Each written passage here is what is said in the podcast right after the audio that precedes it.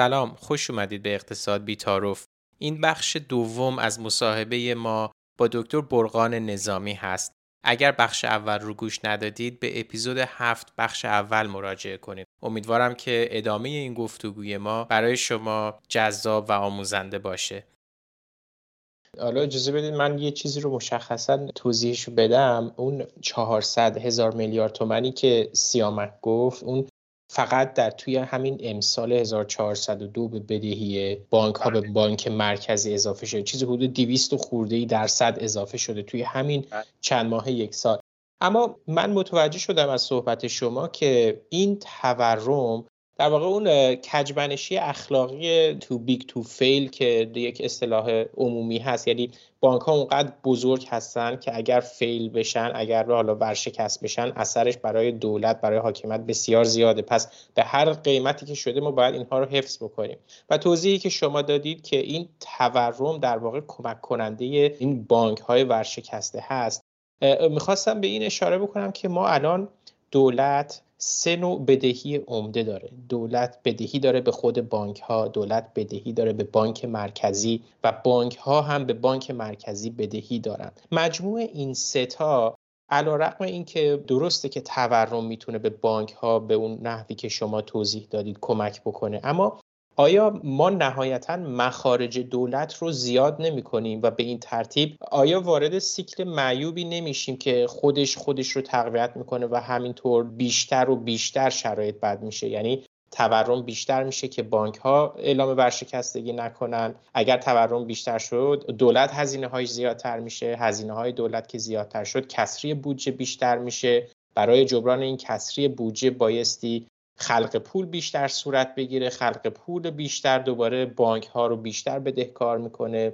دوباره ما این تورم رو این سیکل دوباره تکرار میشه. آیا این واقعه درست من واردش نشدیم. ما در این سیکل سالها هستیم و این سیکل جاییه که در شرایط دیگه خیلی سریع می‌رسه به وضعیت ابر تورمی اتفاقی که در ایران افتاده اینه که به قول معروف circuit breaker ماجرا برای اینکه این سیکل رو یه دفعه از حالت عدم کنترل نگه دارن تو وضعیت تا حدی کنترل شده این بوده که رشد مقداری ترازنامه بانک ها رو کنترل کردن. و یعنی دقیقا همین چیزی که شما میفرمایید ما در اون سیکل هستیم. اگر که اون سیاست کنترل مقداری نبود این خیلی سریع از کنترل خارج می‌شد و ما سریع می‌رسیدیم وضعیت ابر تورمی و این مثالی که من زدم گفتم من خوشم نمیاد بازم از مثال ولی گفتم حالت یه تب شدیدی می‌کنه و خارج میشه اون اتفاق اونجا اتفاق می‌تونست بیفته. بیاد بگید آقا ما در وضعیت ابر تورمی قرار گرفتیم. آقا بانک های ما فیل شدن. همه بپذیریم. یعنی عملا باید خب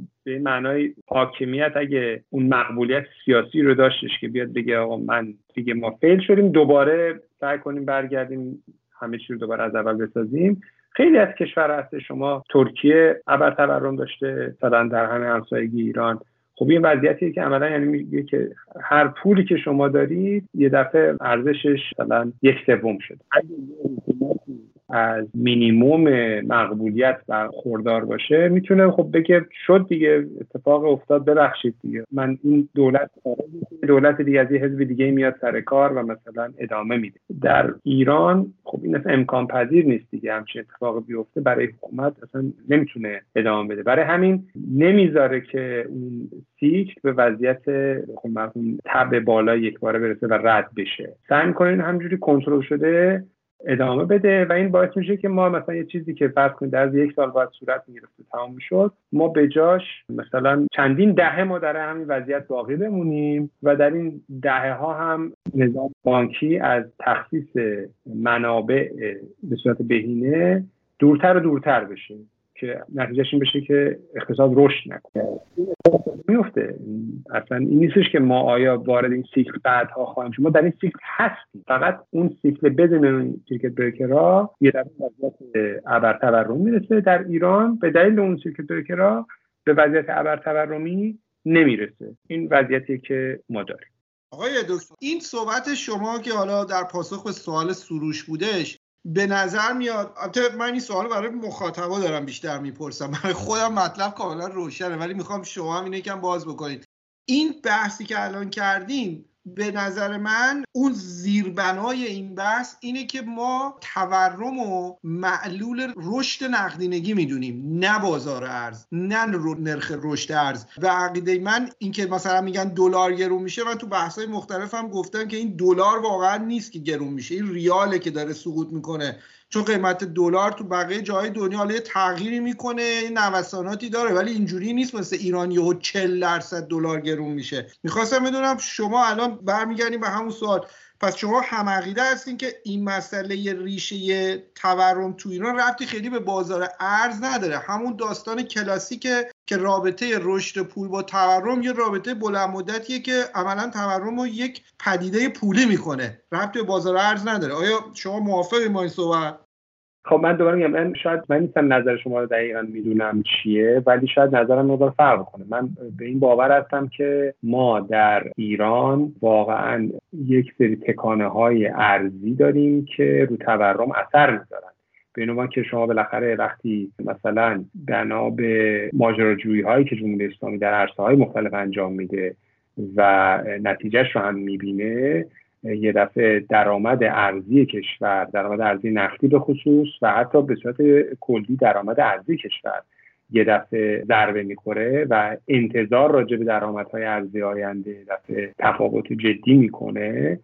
و نتیجهش این میشه که دفعه قیمت ارز تکون شدیدی می‌خوره. خب این طبیعتا اثرش رو روی تورم هم خواهد گذاشت و از دید من این نیستش که ما بیایم بگیم که فقط تنها چیزی که داره این رو قیمت ارز رو بالا پایین می‌بره به خاطر مثلا رشد نقدینگی داخلی است. همونطور که مثالی که زدید یه دفعه مثلا نرخ ارز 40 درصد این برون میشه. خب این به خاطر اینه که فعالین اقتصادی دفعه می‌بینن انتظاری که دارن از درآمدهای ارزی کشور یه دفعه وقتی که می‌بینن کشور همچنان قرار اینقدر مثلا واردات داشته باشه و یه دفعه درآمدهای ارزیش همچین ضربه می‌خوره خب نتیجهش میشه که اون کالاهایی که داره در داخل تولید میشه و در داخل هم مصرف میشه طبیعتا ارزشش در برای اون کالاهایی که حالا داره در مثلا مستقیم از خارج باید وارد بشه ارزشش تغییر می‌کنه و بعد به تدریج اون قیمت بالاتر کالاهای خارجی میاد اثرش روی بقیه قیمت کالاهای داخلی هم در زمان می‌گذاره. برای همین به نظرم این نیستش که ما بتونیم بگیم که همه چیز همه این تغییرات تورمی فقط و فقط به خاطر مثلا سیاست های پولی داخلی هستن. نه. از نظر من تکانه های ارزی که کشور می‌خوره مطمئنا اثر داره منتها این فرق می‌کنه. این به قول معروف حالا می‌تونیم بحث بکنیم. من گفتم مطمئنا مثل نظر شما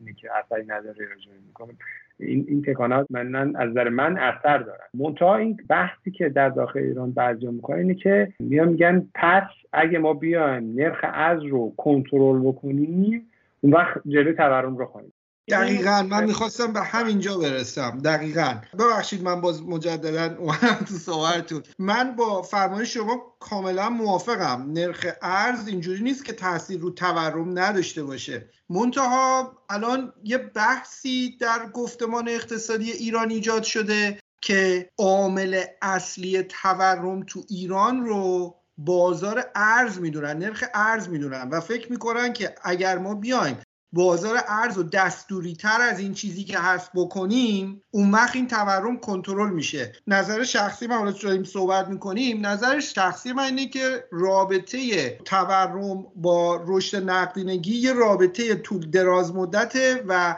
معلول نقدینگیه. ولی در کوتاه مدت همونجوری که شما فرمودین شک های بازار ارز قطعا باعث تورم می‌تونن بشن. منتها حالا سوال من از شما اینه که اگر فرض بکنیم الان شما به عنوان سیاستگزار می‌خواین تورم ایران رو کنترل بکنید آیا شما میرین می‌پردازین رو بازار ارز و تمرکز رو می‌ذارین اونجا یا تمرکز رو می‌ذارین روی خلق پول و انضباط مالی و کسری بودجه؟ مطمئنا دومی خواهد بود. یعنی موضوع با اهمیت بحث انضباط مالی بحث خلق پول و اتفاقی که بدتره به نظر اینه که به بهانه کنترل قیمت ارز چه از لحاظ انضباط مالی و چه از لحاظ خلق پول وضعیت رو خیلی از این ها بدتر می‌کنن. یعنی شما یا باید بیاید مثلا مستقیم ذخیره های خیلی خیلی محدود ارزی دولت رو صرف این بکنی که قیمت ارز رو پایین نگه داری که این دوباره دولت رو بیشتر در معرض تکانه های درآمد ارزی قرار میده که اون برمیگرد به کسر بودجه و اینا. یا اینکه باید بیاید واردات رو به شدت کنترل بکنید بیاید سعی کنید که مثلا با تخصیص دستوری تقاضای ارز رو خیلی خیلی کنترل شده و محدود نگه دارید که باز اون علاوه بر این که وضعیت رانت رو ایجاد می‌کنه و کسان خاصی دسترسی پیدا می‌کنن اون باز اثر می‌ذاره روی اینکه اصلا انگیزه بانک ها برای دستاندازی روی بنگاه ها چطور خواهد بود. اون باز مشکلات خوش داره. خلاصه از هر طرفی که برید برای این سیاست های این که قیمت ارز رو کنترل بکنید به صورت دستوری اثرش روی موتورهای اصلی ایجاد تورم شدیدتر خواهد منتها باز میگم این برمیگرده به اینکه نمی‌دونم حالا چقدر نظراتون موافق مخالف همدیگه هست در این مورد. اگه شما بیاد نگاه بکنید به بحث تورم و اینکه چقدر از این به خاطر فقط سطح به قول معروف میزان نقدینگی در جامعه هست به نظرم رابطه خیلی صورت مستقیم و یک دفعه نیست. رابطه بین تورم و خلق پول یک به یک نیست.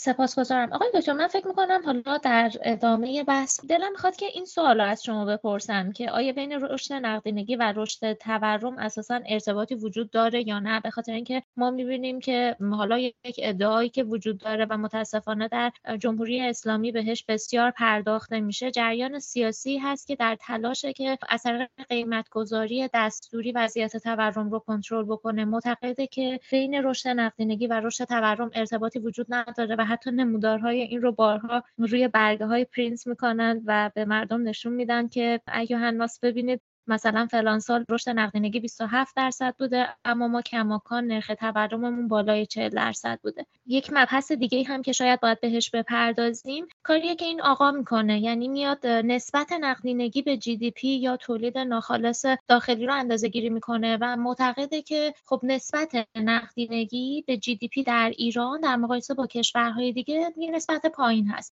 و ما حتی نقدینگیمون کمه. من فکر کنم یه کمی به این بحث بپردازیم که روشن بکنیم. اولا چرا این ادعا اشتباه هست؟ ما توی پادکست های قبلیمون در مورد نقدینگی صحبت کردیم. اینکه خب خود نقدینگی چیه؟ پول چیه؟ شبه پول چیه؟ آیا اساسا در صحبت های اینها مثلا حتی در اون مقایسهشون هم میشه نگاه کردشون ام رو در نظر گرفته نه ام یک رو. فکر می‌کنم این نکاتی هست که باید مردم در موردش بیشتر بدونن که این ادعایی که نسبت ها نسبت به هم سنجیده میشه کجای کار دچار اشتباه هست این فرد یا این جریان سیاسی بهتر بگیم. ممنونم. سوال عمیق مهمیه. نظرات هم از اول بگم که خیلی متفاوته. ولی همه فکر کنم اینو قبول داشته باشن که رابطه مثلا خیلی اسپانتینیوسی بین این دوتا برقرار نیست. یعنی شما ممکنه سالهایی داشته باشید که مثلا خیلی رشد نقدینگی بالا باشه. در خود آمریکا مثلا دوره ای رو شما داشتید که به شدت بانک مرکزی میاد خلق پول می‌کنه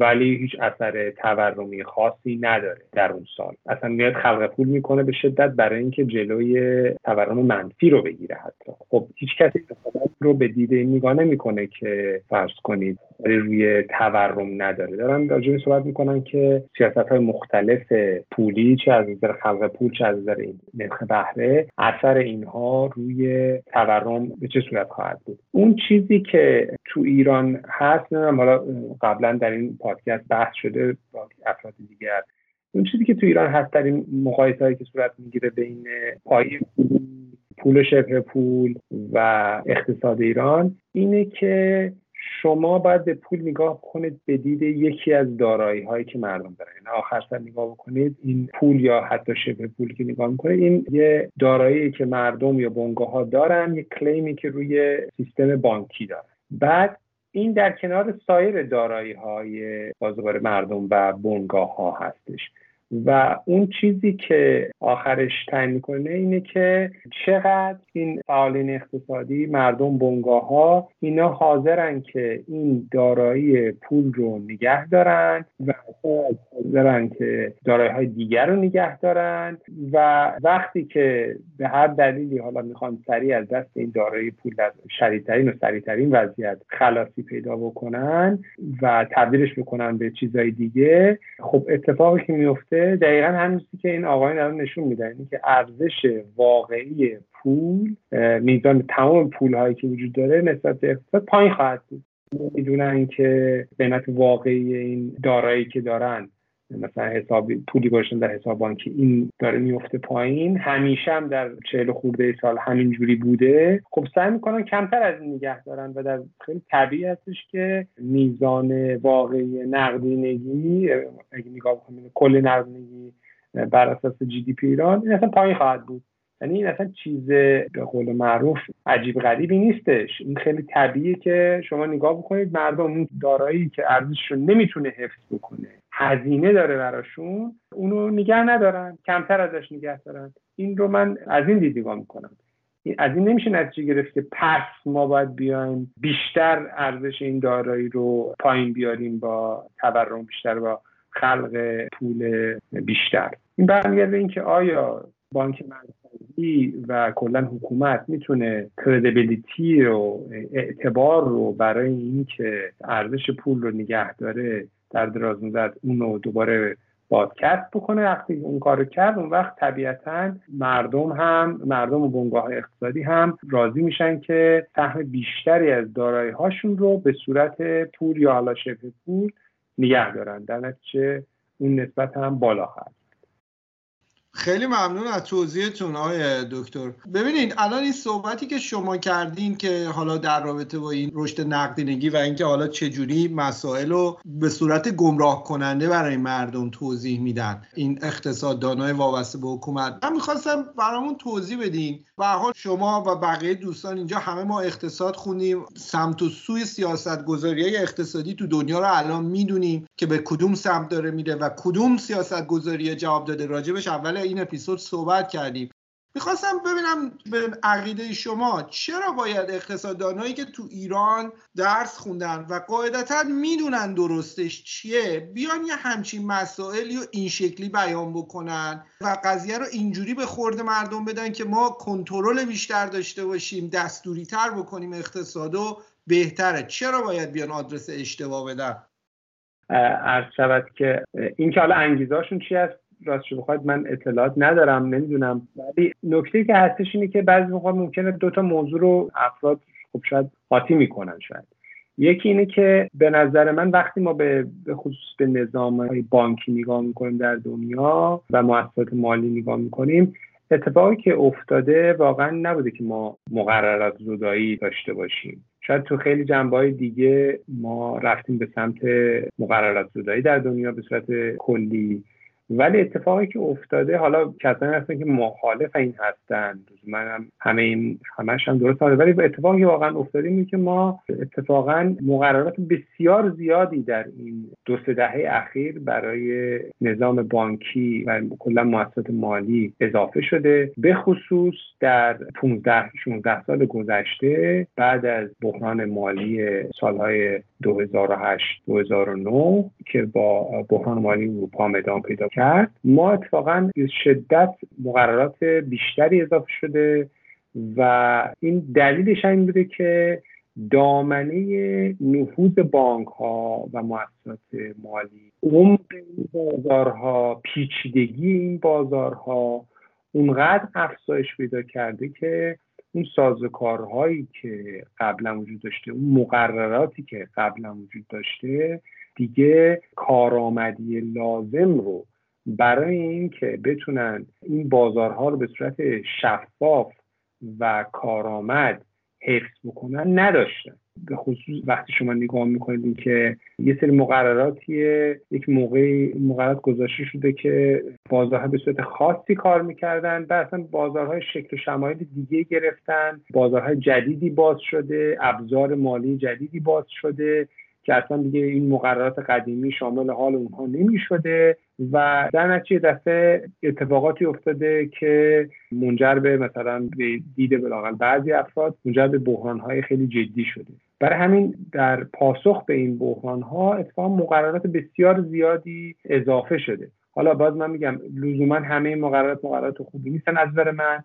و از نظر بعضی افراد اصلا کلا این جریان مقررات افزایی اصلا جریان غلطی بوده ولی به هر صورت اون چیزی که مشخص هست اینه که شما نگاه بکنید در دنیا ما به صورت متداومی دیدیم که مقررات داره اضافه میشه به مقررات مؤسسات بانکی و اعتباری. در ایران شما متاسفانه اصلا یه وضعیت دارید که ما هنوز من بزل دو سه. ایران هنوز بزل یک رو هم هنوز درست حسابی اجرا نکرده. یعنی ما واقعا در ایران مقررات درست حسابی نداریم مقررات بسیار عقب افتاده داریم و احتیاج به اتفاقا مقررات خیلی خیلی بیشتری خب این بیاد و از دید بعضی افراد به این بشه که آها باید دخالت های بیشتری صورت بگیره.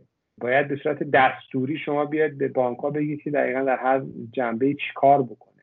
خب این دید واقعا یک مقدارش برگرده به این وضعیت این که مقررات کافی وجود نداره. بانک ها و مؤسسات مالی وقتی با اون مقررات ناکافی به حال خودشون رها میشن کارهای ناصواب انجام میدن به اصطلاح.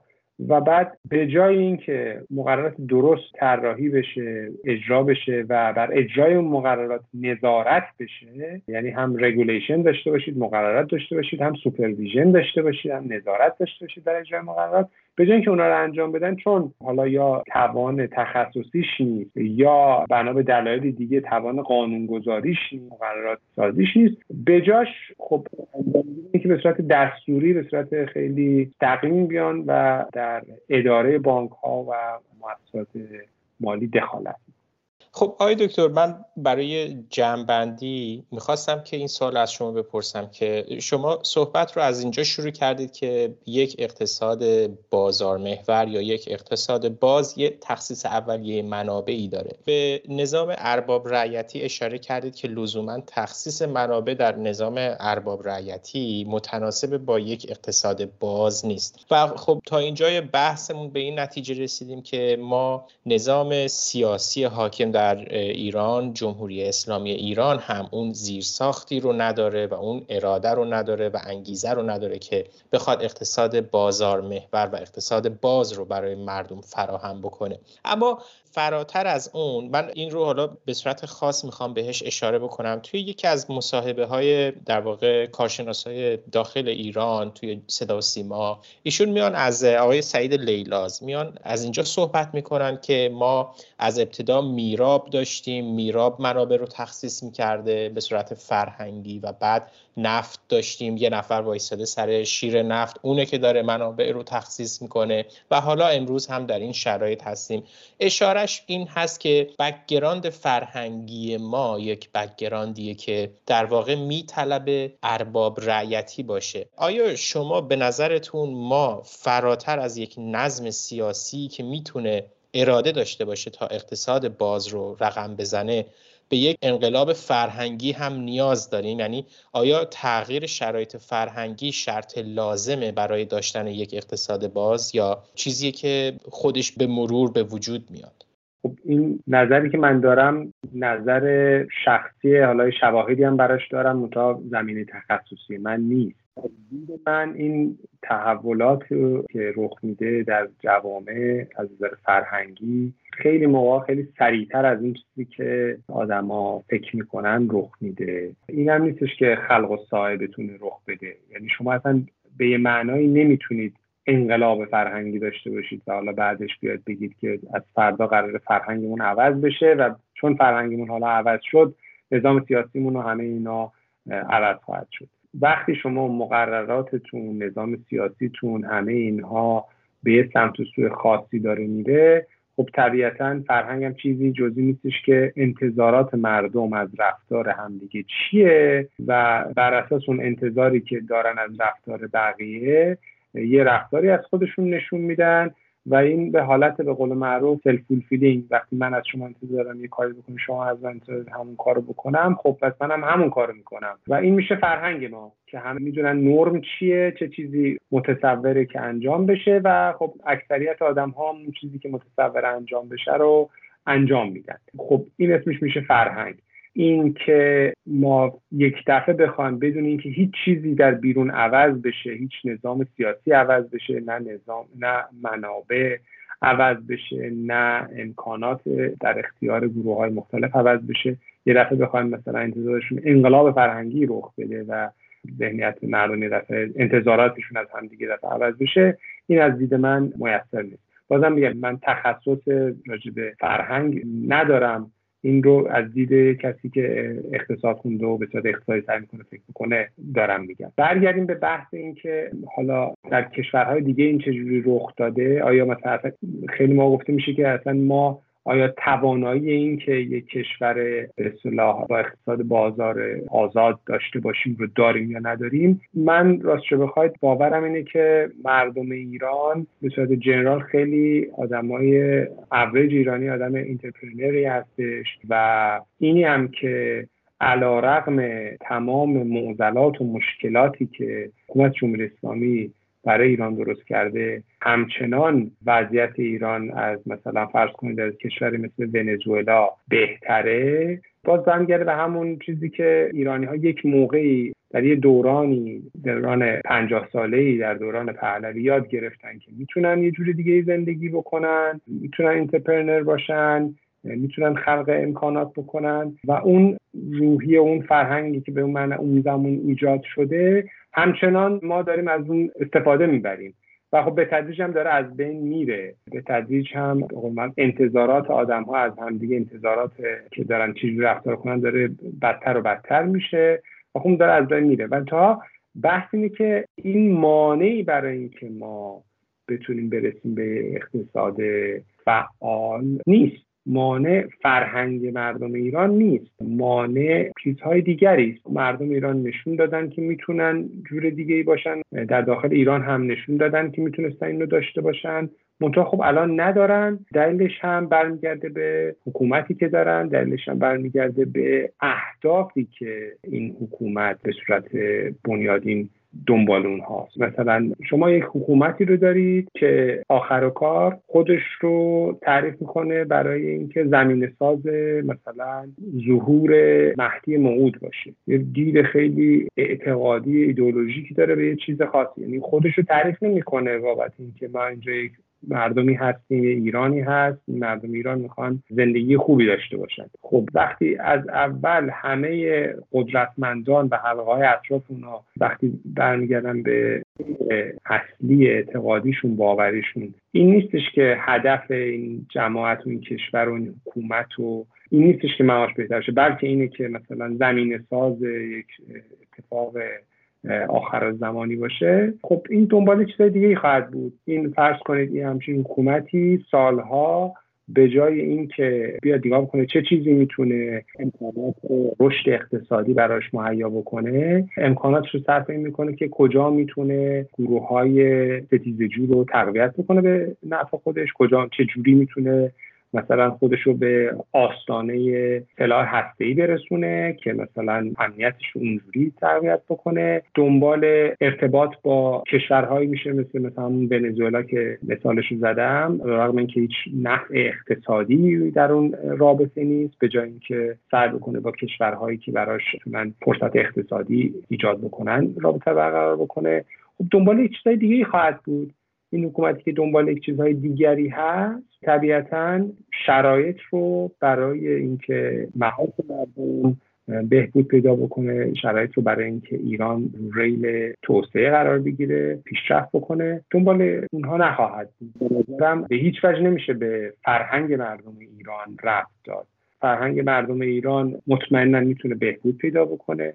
بهبود پیدا کرده بوده یک زمانی. الان متاسفانه وقتی انگیزه ها نظام انگیزشی غلط باشه انتظار آدم ها از هم دیگه هم انتظار ناسوابتری میشه و آدم ها وقتی بدونن بقیه هم ازشون انتظار ناسوابی دارن خب راحتتر کار ناسواب رو انجام میده بسیار عالی. ممنونم آقای دکتر. برای حسن ختام البته حسن ختام نیست ولی پیرو همین صحبت آخر شما جا داره که بگم ما داریم این اپیزود رو در سال روز شلیک به هواپیمای مسافربری PS 752 پر می‌کنیم. در همین راستا می‌خواستم این رو بگم که در پایان برنامه همونجوری که آقای دکتر گفتن این رژیم اولویتش معاش مردم نیست. ما از چه کسانی انتظار داریم که برای عمران و آبادانی ایران تلاش بکنند؟ کسانی که یک هواپیمای مسافربری با مسافرین بیپناه کودک ها و انسان های کاملا بیگناه رو شلیک می‌کنه تا اهداف سیاسی و نظامی خودش رو بتونه پیش ببره. قطعا اینها اولویتشون معاش ما نیست. یک بار دیگه از جناب آقای دکتر نظامی از